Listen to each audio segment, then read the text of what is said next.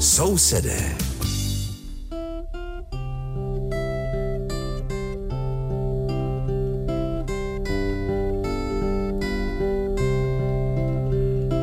Liebe Hörerinnen und Hörer, Sie hören die Sendung Nachbarn, die den Deutschen in Tschechien gewidmet ist. Aus dem Rundfunkstudio in Karlsbad begrüßt Sie der Moller Richard und aus dem Studio in Aussig an der Elbe Veronika Kindlova.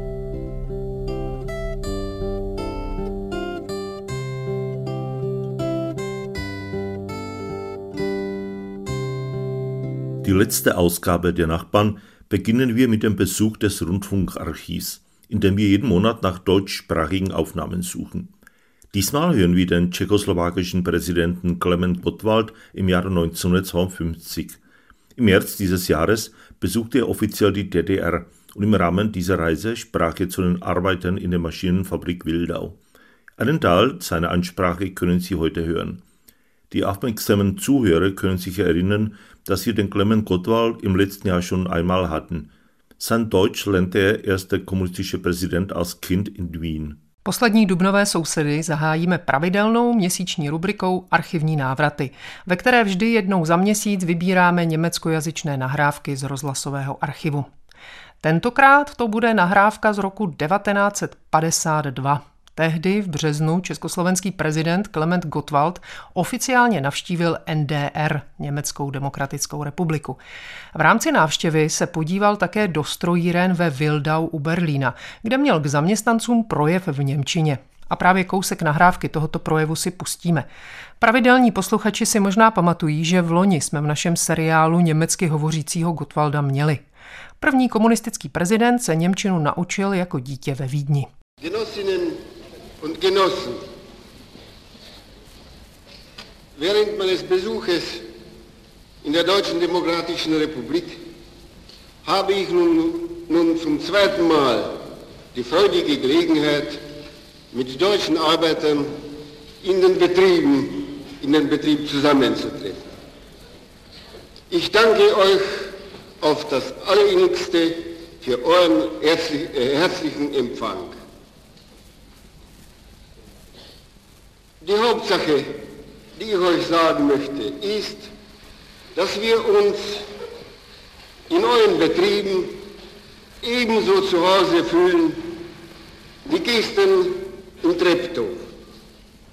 Ich glaube sicher, dass die Genossen Bohanka und äh, Tänzer, die in unserer Delegation die tschechoslowakischen Aktivisten und der Erfinder repräsentieren, meine Worte bestätigen werden.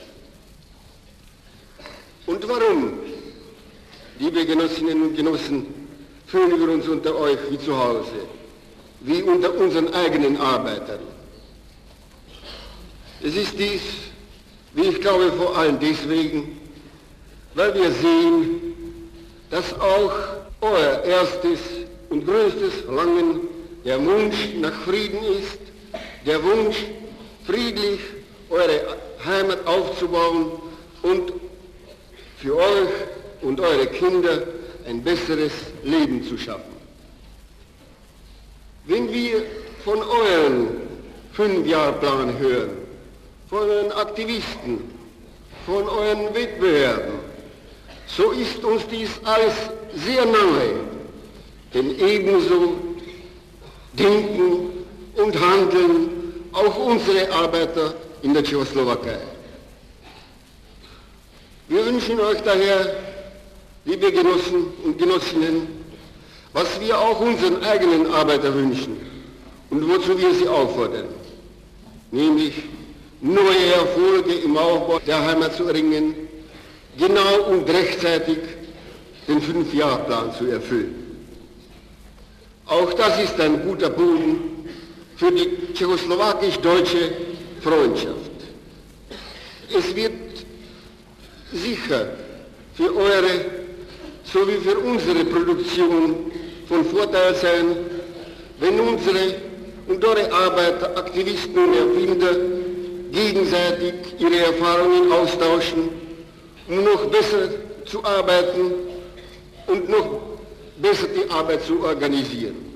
Besser zu arbeiten und besser die Arbeit zu organisieren, als es unter den Kapitalisten äh, der Fall war. Tolik Klement Gottwald při návštěvě závodů těžkého strojírenství v Braniborském Wildau v roce 1952. Původně se tam vyráběly lokomotivy, ale okupační sovětská moc nechala zařízení na jejich výrobu demontovat. Podnik pak začal vyrábět zařízení pro válcovny, klikové hřídele, ložiska a další. Gottwald držel ke zdejším dělníkům obligátní řeč těch časů. Přál splnění plánu, hovořil o spolupráci a utužování přátelství mezi národy obou zemí a neopomněl pochopitelně ani pochválit Sovětský svaz. Sousedé. Im Aussigemuseum wurde im Rahmen der Dauerausstellung Unsere Deutschen zu Ostern die Wanderausstellung Johannes von Saatz Der Ackermann und der Tod eröffnet. Diese Ausstellung bereitete der Förderverein der Stadt Saatz Schattetz e.V. mit der Ackermann-Gemeinde Hessen e.V. vor und ist einem literarischen Werk gewidmet, welches zu den wichtigsten deutschen Prosawerken der deutschsprachigen böhmischen Literatur gehört – die Redakteurin Gabriela Hauptvogelowa sprach über die Ausstellung mit dem Historiker Petr Koura und mit Ottokar Löbel vom Förderverein des Stadt Sác Šatec e.V. V muzeu města Ústí nad Labem v rámci stálé výstavy Naši Němci byla o velikonocích zahájena výstava Jan z Žadce, Oráč a smrt. Věnuje se literárnímu dílu, které bylo napsáno v období raného humanismu. Díky svým kvalitám se řadí k nejdůležitějším dílům německojazyčné literatury vzniklé v českých zemích. Redaktorka Gabriela Hauptfoglová o výstavě mluvila s historikem Petrem Kourou a Otakarem Léblem z nadačního spolku Žatec, který výstavu připravil. To téma souvisí s tématy, která rezonují před Velkonocemi, to znamená téma smrti, ale i zmrtvých vstání a řekněme téma věčnosti. To jsou přesně témata, která najdeme v té básni v próze Oráč a smrt. Jedná se o jeden z prvních humanistických textů na sebe od Al. Ten Oráč tu smrt ze začátku žaluje jí, spílá jí, že tedy ho připravila o manželku a děti a Ona říká, že je součástí přirozeného chodu věcí a že bez ní vlastně by nemohl být život, když život končí smrtí. Putovní výstava Oráč a smrt humanismus v Čechách je vlastně dílem nadačního spolku města Zác, Žatec. Spoluautorem té výstavy je Otokar Lebl. Řekněte mi, čím to dílo Jana ze Žatce bylo ve své době tak významné? To se proslavilo až hodně později. Teprve asi o 50 let po napsání této knížky, protože pak přišel knihotisk a všechno, ale významné to bylo hlavně tím, že měšťané mohli toto číst, že to bylo v Němčině. Takže, že to nebylo v latině. Ja? Putovní výstava Oráč a smrt eh, je vlastně v části stále expozice Naši Němci, která je věnovaná období Karla IV., aby to, jak se říká, časově sedělo.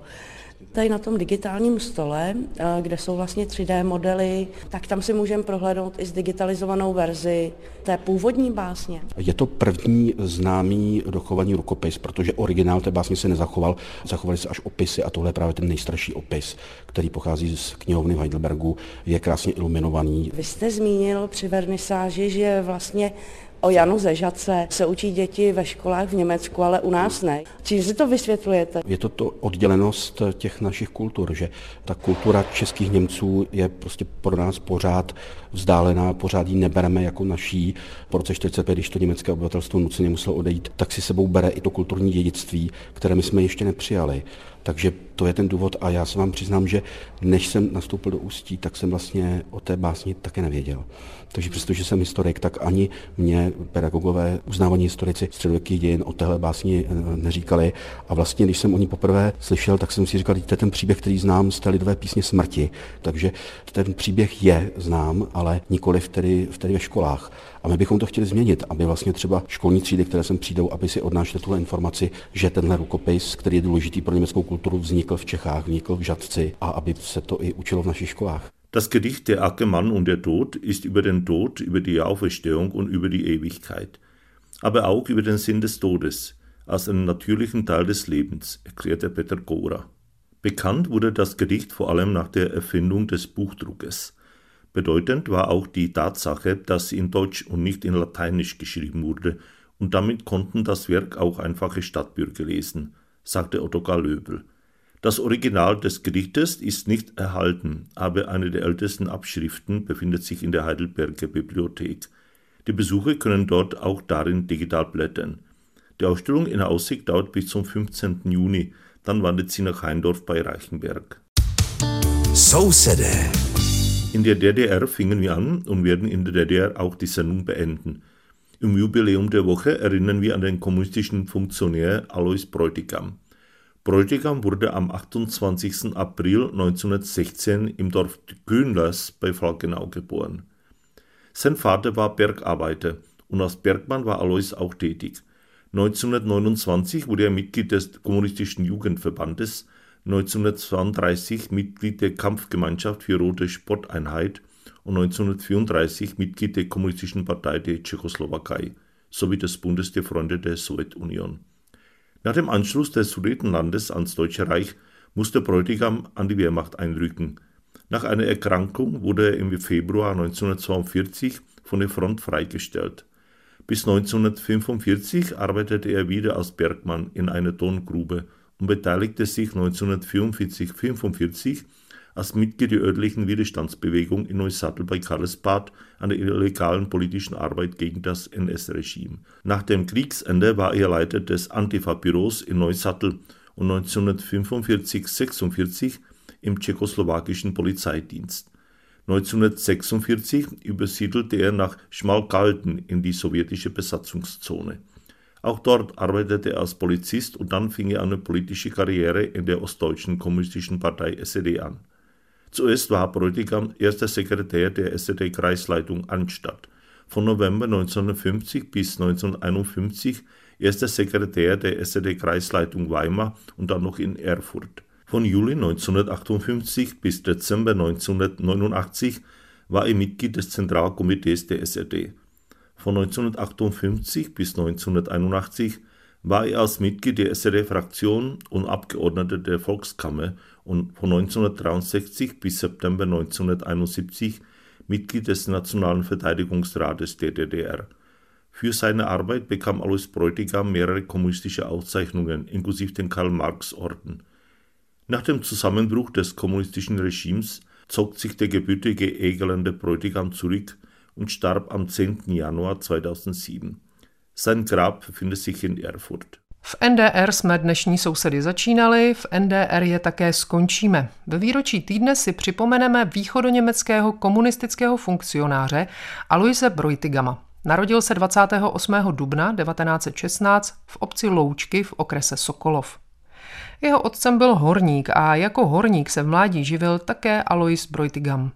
Už ve 13 letech byl členem komunistického svazu mládeže. V 18 vstoupil do komunistické strany Československa a také svazu přátel Sovětského svazu.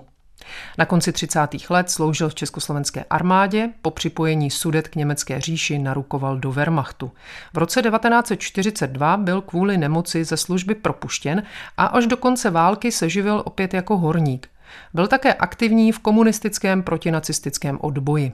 Po skončení války pracoval jako policista. V roce 1946 ale odešel do sovětské okupační zóny, do Šmalkaldenu v Durinsku. I zde nejprve pracoval jako policista, ale pak se dal na politickou dráhu ve východoněmecké komunistické straně a také v místní správě. Postupně se propracoval až na prvního tajemníka strany ve Výmaru. Od roku 1958 až do roku 1980 byl prvním stranickým tajemníkem v Erfurtu. Vedle toho zastával ještě další funkce, včetně členství v ústředním výboru celé komunistické strany NDR. Později byl také členem Národní rady obrany NDR. Za svou činnost získal celou řadu vyznamenání komunistické strany a Německé demokratické republiky, včetně řádu Karla Marxe a dalších. Po zhroucení komunistického režimu se Alois Brojtigam, rodák ze Sokolovska, stáhnul do ústraní. Zemřel v roce 2007, hrob má v Erfurtu. Das war aus unserer Sendung alles. Texte der Rubrik Jubiläum der Woche und Archiv der Sendung finden Sie auf folgende Webseite www.roslas.cz-sever-sousede. Einen schönen Freitagabend und nächste Woche. Und auf Wiederhören freuen sich Richard Schulko und Veronika Kindlova. A to bylo z dnešního vydání Sousedů všechno. Text rubriky Výročí týdne, stejně jako archiv pořadu, najdete na webových stránkách www.rozhlas.cz lomeno sever lomeno sousedé. Pěkný páteční večer přeje a příští týden naslyšenou se těší Richard Šulko a Veronika Kindlová.